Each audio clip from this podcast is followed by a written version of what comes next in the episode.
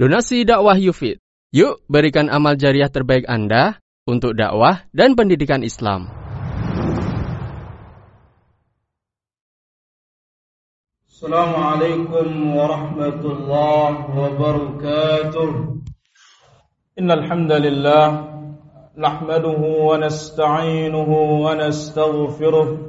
ونعوذ بالله من شرور أنفسنا ومن سيئات أعمالنا من يهده الله فلا مضل له ومن يضلل فلا هادي له أشهد أن لا إله إلا الله وحده لا شريك له وأشهد أن محمدا عبده ورسوله يا أيها الذين آمنوا اتقوا الله حق تقاته ولا تموتن إلا وأنتم مسلمون يا أيها الناس اتقوا ربكم الذي خلقكم من نفس واحدة وخلق منها زوجها وبث منهما رجالا كثيرا ونساء واتقوا الله الذي تساءلون به والأرحام إن الله كان عليكم رقيبا يا أيها الذين آمنوا اتقوا الله وقولوا قولا سديدا يصلح لكم أعمالكم ويغفر لكم ذنوبكم ومن يطع الله ورسوله فقد فاز فوزا عظيما أما بعد فإن أحسن الكلام كلام الله وخير الهدي هدي محمد صلى الله عليه وسلم وشر الأمور محدثاتها وكل محدثة بدعة وكل بدعة ضلالة وكل ضلالة في النار. معاشر المسلمين, sidang Jumat yang dirahmati Allah Subhanahu wa ta'ala. Pada hari yang berbahagia dan mulia ini, Sayyidul Ayyam, penghulunya seluruh hari, Allah Azza wa Jalla masih memberikan kita kehidupan. Dan itu semata-mata nikmat dari Allah Tabaraka wa ta'ala, yang wajib setiap hamba bersyukur kepadanya. Karena ingat, manusia terus terbolak-balik di atas nikmat Allah. Maka Allah berfirman, "Wa ma bikum min ni'matin faminallah." Apapun yang kalian terima dari seluruh nikmat semata-mata datangnya dari Allah Subhanahu wa taala.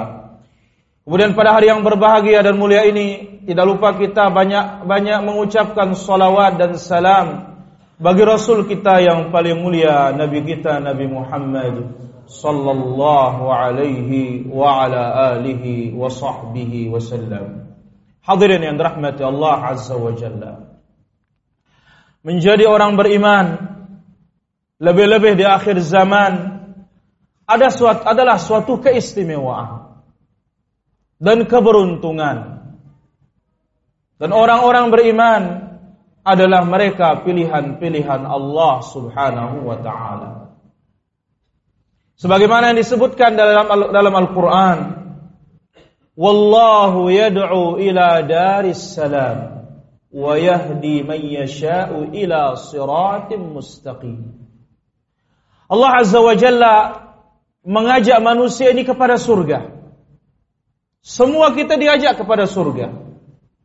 Dengan diturunkannya kitab-kitab, diutusnya para rasul, kemudian sepeninggal Rasul sallallahu alaihi wasallam, Allah kirim setiap seratus tahun ada mujaddid, pembaharu agama ini.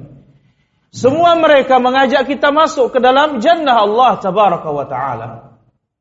Tetapi ingat, wa yahdi man yasha ila siratal mustaqim. Yang mendapatkan hidayah untuk mengikuti jalan yang lurus, jalannya Rasul, jalannya para sahabat, itu semata-mata pilihan Allah Tabaraka wa ta'ala. Wajib setiap muslim mensyukuri nikmat Allah Azza wa Jalla. Dia dijadikan seorang muslim Tetapi tidak sebatas muslim diwajib belajar apa itu Islam. Karena ingat para hadirin rahmatullah azza wa jalla, dalam hadithul Bara' bin Azib radhiyallahu anhu yang disebut di dalam hadis yang lain yang diriwayatkan oleh Imam At-Tirmidzi rahimahullahu taala, Nabi alaihi salatu wassalam telah bersabda, al-qabru awwalu manzilatin min manazilil akhirah. Kuburan adalah rumah pertama, persinggahan pertama dari persinggahan dan rumah-rumah akhirat. Fa in naja minhu, jikalau seorang selamat sukses di dalam kubur, fama ba'dahu aisar, selanjutnya lebih mudah. Wa illam yanju minhu, jikalau di dalam kubur dia tidak selamat, fama ba'dahu asyad, selanjutnya lebih dahsyat. Oleh karena itu dalam hadis yang lain Nabi sallallahu alaihi wasallam telah bersabda, "Innakum tuftanuna fi quburikum qariban min fitnatid dajjal." Kalian semua akan ditanya di dalam kubur, diuji di dalam kubur, mirip seperti ujian ketika tibanya Dajjal. Yang mana Nabi sallallahu alaihi wasallam sebutkan dalam hadis yang lain, "Ma min nabiyyin illa wa anzara ummatahu fitnatad Dajjal." Setiap nabi yang diutus oleh Allah selalu mengabarkan dan memberitakan serta mengingatkan umatnya akan fitnah Dajjal. Di dalam kubur kita akan ditanya oleh Allah tabaraka wa ta'ala dengan pertanyaan yang mirip peristiwanya seperti peristiwa Dajjal tiba. Nasallallahu assalamata wal afiyah. Maka oleh karena itu para hadirin, pertanyaan tersebut, man rabbuka? Wa ma dinuka? Wa man nabiyyuka? Dalam suatu riwayat, wa man hadzal rajulul ladzi bu'itsa fik? Siapa laki-laki yang diutus kepadamu? Ini semuanya apa? Membutuhkan ilmu. Kita akan bisa menjawab di dalam kubur dengan kita pelajari di dunia ini, dengan kita imani di dunia ini, dan kita aplikasikan, terapkan apa tuntutan dari tiga pertanyaan tersebut. Maka betapa pentingnya seorang muslim belajar tentang at-tauhid, man rabbuka. Seorang muslim belajar tentang Islam dengan dalilnya. Jangan kita membeo dalam beragama. Iya, Allah katakan, fas'alu ahla dzikri in kuntum la ta'lamun. Tanya ahlinya kalau tidak tahu. Kemudian betapa pentingnya belajar tentang Nabi Muhammad sallallahu alaihi wasallam, sehingga jangan sampai guru kita lebih kita kenal dari Rasulullah sallallahu alaihi wasallam. Ma'asyiral muslimin rahimani wa rahimakumullah. Kehidupan kita di dunia ini tidak akan keluar dari dua hal. Yang pertama, mendapat nikmat. Dan itu yang kita harapkan. Yang kedua, mendapat nikmah atau ujian, cobaan. Dan itu yang tidak kita harapkan. Tapi seorang muslim dia akan istimewa para hadirin. Sebagaimana dalam hadis Abu Yahya Suhaib ibn Sinan, riwayat Imam Al-Bukhari dalam sahih, dan Imam Muslim dalam sahihnya, Rasulullah sallallahu alaihi wasallam bersabda, "Ajaban li amril mu'min." Sungguh menakjubkan urusan orang beriman. Orang beriman sungguh menakjubkan. Bagaimana orang beriman tersebut? "In asabathu as-sarra syakar fa kana khairan lahu." Ketika dia mendapatkan nikmat, dia bersyukur. Dan dia tahu itu yang terbaik bagi dia. Wa in asabathu as-sarra, wa in asabathu ad-dharra, sabar, fa kana khairan lahu. Dan sebaliknya ketika dia ditimpa musibah, dia sabar. Dan itu lebih baik baginya. Wa laisa dzalika illa limu'minin, kata Nabi sallallahu alaihi wasallam. Sikap seperti ini tidak ada yang memilikinya kecuali orang-orang yang beriman. Hadis ini para hadirin rahmatullah azza wa jalla memberikan kita pelajaran yang sangat banyak. Poin pertama, Nabi sallallahu alaihi wasallam mengatakan, "Ajaban li amril mu'min." Sungguh menakjubkan urusan orang beriman. Maka betapa pentingnya kalimatul iman ini kita dalami para jamaah. yang terdapat di dalam hadis Jibril yang dibawakan oleh Imam Al-Bukhari, dibawakan juga oleh Imam Muslim, hadisnya sahih. Ketika Nabi ditanya tentang akhbirni anil iman, beritakan kepadaku tentang iman, antu'mina billah, iman kepada Allah. Maka benarkah iman kita kepada Allah? Ini perlu kita pelajari para jemaah. Karena Nabi mengatakan sungguh menakjubkan urusan orang beriman. Bagaimana orang beriman tersebut? In asabathu sarra syakar. Ketika dia mendapatkan nikmat dia bersyukur. Dia tidak mengatakan ini hasil saya, pinternya saya, usahanya saya. Tapi nanti ketika mendapat musibah, apa katanya? Bang, sudah takdir ya.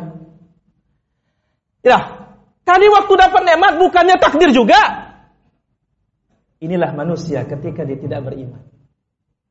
Dia lupa Allah tabaraka wa ta'ala, yang menjadikan dia seorang yang sukses, seorang mendapatkan hidayah, seorang yang beruntung, lulus. Dia lupa Allah. Tapi ketika dia jatuh, Allah diingat, takdir katanya. Maka orang beriman tidak. Ketika dia mendapatkan kenikmatan, dia bersyukur kepada Allah. Bahkan apa? Dia melaksanakan seperti yang disyariatkan oleh Islam. Sujud, syukur. Dia bersujud, tersungkur, bersyukur kepada Allah tabaraka wa ta'ala. Maka syukur para hadirin perlu diketahui apa hakikat syukur. Asyukru terdiri dari tiga unsur. Yang pertama lisan memuji Allah, alhamdulillah. Rasul ketika mendapat nikmat, alhamdulillah alladzi bi ni'matihi tatimmus shalihat. Segala puji bagi Allah yang dengan nikmatnya sempurna segala kebaikan. Yang kedua dengan hati. Kita ini bisa sukses, kita ini mendapatkan hidayah, kita masih datang terus mendatangi salat Jumat, terus mendatangi salat wajib, nikmat dari Allah. Makan enak, meskipun uang pas-pasan, betapa banyak banyak milioner, ya triliunan dia punya harta, tetapi apa? Gak boleh makan nasi. Kenapa? Dia kan dia kena gula.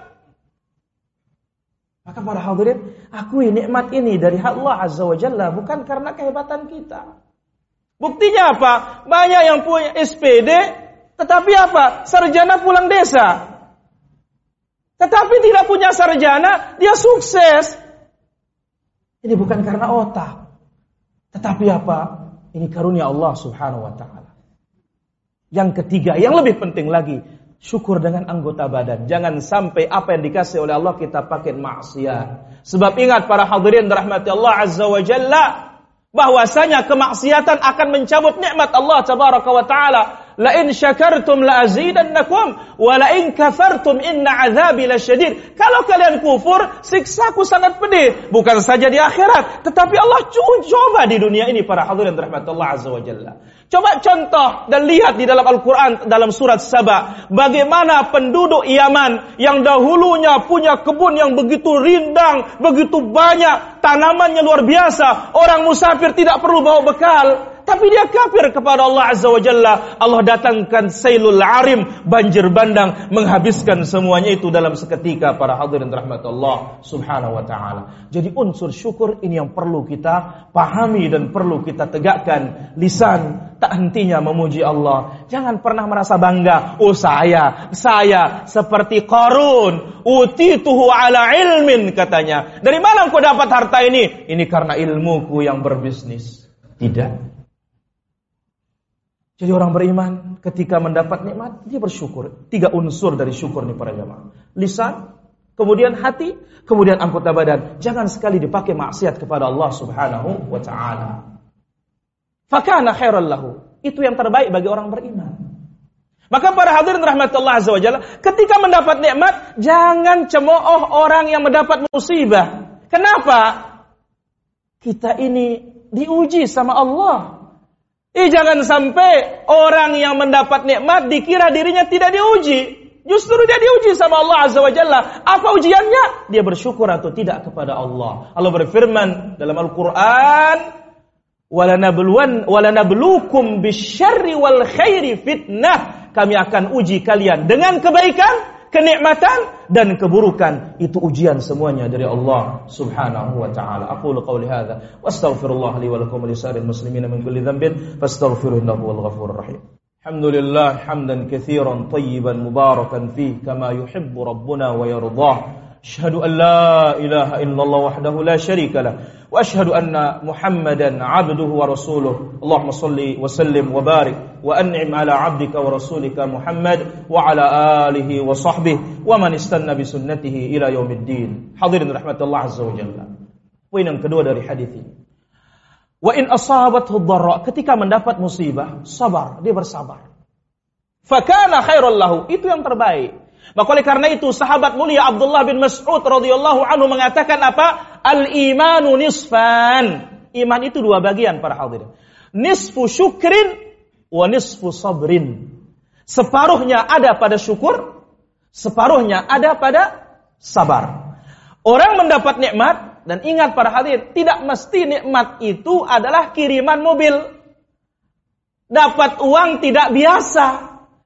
Bang, dapat berapa hari ini? Ya, biasa, lima puluh ribu. Pada suatu hari dapat, oh ini rezeki ini katanya. Yang lima puluh itu apa? Inilah manusia para jamaah. Suka mengingkari kebaikan Allah. Padahal kalau dia syukur yang lima puluh ribu, Allah tambah. Tapi kenapa tidak pernah nambah jatahnya? Karena tidak pernah bersyukur. Dianggap biasa saja. Kenapa dia tidak tengok orang yang kelaparan? Maka orang beriman ketika mendapat musibah sabar. Sabar ini para hadirin bukan ucapan di lisan saja, tetapi apa? Terdiri dari tiga hal juga. Pertama, lisan tidak boleh berkata yang tidak baik. Hati tidak boleh dongkol. Anggota badan tidak boleh merobek-robek pakaian ini. Maka diingatkan oleh Nabi tentang ketika orang mendapat musibah kematian. Secara khusus diperingatkan para wanita, la'anallah al-haliqah. Allah subhanahu wa ta'ala melaknat wanita-wanita yang mencukur rambutnya ketika musibah. Dan yang memukul-mukul pipinya ketika musibah. Yang merobek-robek bajunya ketika musibah. Allah subhanahu wa ta'ala laknat hal tersebut. Orang beriman sikapnya sebagaimana Nabi shallallahu alaihi wasallam. Nabi kalau mendapatkan sesuatu yang tidak dia harapkan, Nabi mengatakan alhamdulillah ala kulli hal. Mampu kita, mampukah kita memuji Allah dalam keadaan musibah para jamaah? Orang-orang pilihan, maka dikatakan orang beriman. Tapi ketika kalau kita bukan orang beriman atau iman mungkin hanya pas-pasan, ketika mendapat musibah, orang terus kita salahkan, kurang ajar ini. Tapi orang beriman, alhamdulillah ala kulli hal. Bahkan dalam hadis dibawakan juga Imam Nawawi dalam Riyadhus Shalihin, ketika Allah bertanya kepada malaikat, apa yang kamu perbuat terhadap hambaku? Ya Rabb, qabattu thamarata fuadi, aku cabut buah hatinya, putranya. Mada qala abdi, apa kata hambaku saat engkau cabut dia? Hamidaka wastarja. Bayangkan ini iman nih para jemaah. Dia memujimu ya Allah ketika aku cabut putra, nyawa putranya. Anaknya mati, dia mengatakan alhamdulillah. Kemudian wastarja, mengucapkan inna lillah wa inna ilaihi raji'un. Tapi orang kampung sekarang coba dapat musibah, eh hey, bapakmu meninggal, alhamdulillah. Wah, ini berarti kamu mau cepat dapat warisan ini katanya.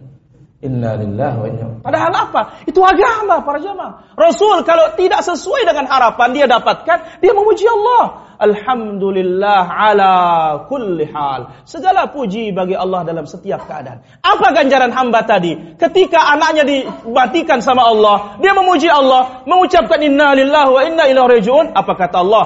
Ubnu li abdi baitan fil jannah. Bangunkan hambaku ini istana dalam surga. Wasammuhu baitul hamdi, namakan istananya istana pujian. Allahu akbar. Maka para hadirin, mudah-mudahan Allah azza wa jalla teguhkan hati kita, bisa menjadi orang beriman. Dapat musibah, alhamdulillah, qadarullah, Allah akan kehendaki demikian. Itu yang terbaik buat kita. Jangan-jangan dikasih kaya nanti kita menjadi orang jahat. Demikian juga yang mendapat kenikmatan, alhamdulillah alladzi bi ni'matihi tatimmu shalihat. Jangan-jangan kalau menjadi orang fakir, mungkin kita pun akan menjadi jahat. Maka apa yang Allah tetapkan bagi masing-masing kita, itu pilihan Allah yang terbaik para hadirin dirahmati Allah azza wa jalla. Akhirnya kita berdoa kepada Allah. Allah berikan kita al-fiqh fid din, pemahaman tentang agama, dan mempelajari agama ini, dan menjadikan kita hamba-hamba yang bersyukur ketika mendapat nikmat, dan hamba-hamba yang bersabar ketika mendapat ujian dan musibah. ترتيبا اللهم اغفر للمسلمين والمسلمات والمؤمنين والمؤمنات الأحياء منهم والأموات إنك سميع قريب مجيب الدعوات ويا قاضي الحاجات ربنا هب لنا من أزواجنا وذرياتنا قرة أعين واجعلنا للمتقين إماما اللهم انصر دينك وكتابك وسنة نبيك محمد صلى الله عليه وسلم اللهم انصر الإسلام والمسلمين وأذل الشرك والمشركين ودمر أعداءك أعداء الدين اللهم انصر إخواننا المستضعفين في الصين اللهم انصر إخواننا المستضعفين في كل مكان يا رب العالمين اللهم آمنا في أوطاننا واجعل بلدنا هذا أندونيسيا بلدا مطمئنا رخاء سخاء وسائر بلاد المسلمين اللهم أصلح ولاة أمورنا اللهم ارزقهم البطانة الصالحة اللهم ولي علينا خيارهم اللهم ولي علينا خيارهم اللهم ولي علينا خيارهم ربنا ظلمنا أنفسنا وإن لم تغفر لنا وترحمنا لنكونن من الخاسرين ربنا آتنا في الدنيا حسنة وفي الآخرة حسنة وقنا عذاب النار وصل اللهم على نبينا محمد وعلى آله وصحبه أجمعين وآخر دعوانا الحمد لله رب العالمين. Donasi dakwah Yufid. Yuk berikan amal jariah terbaik Anda untuk dakwah dan pendidikan Islam.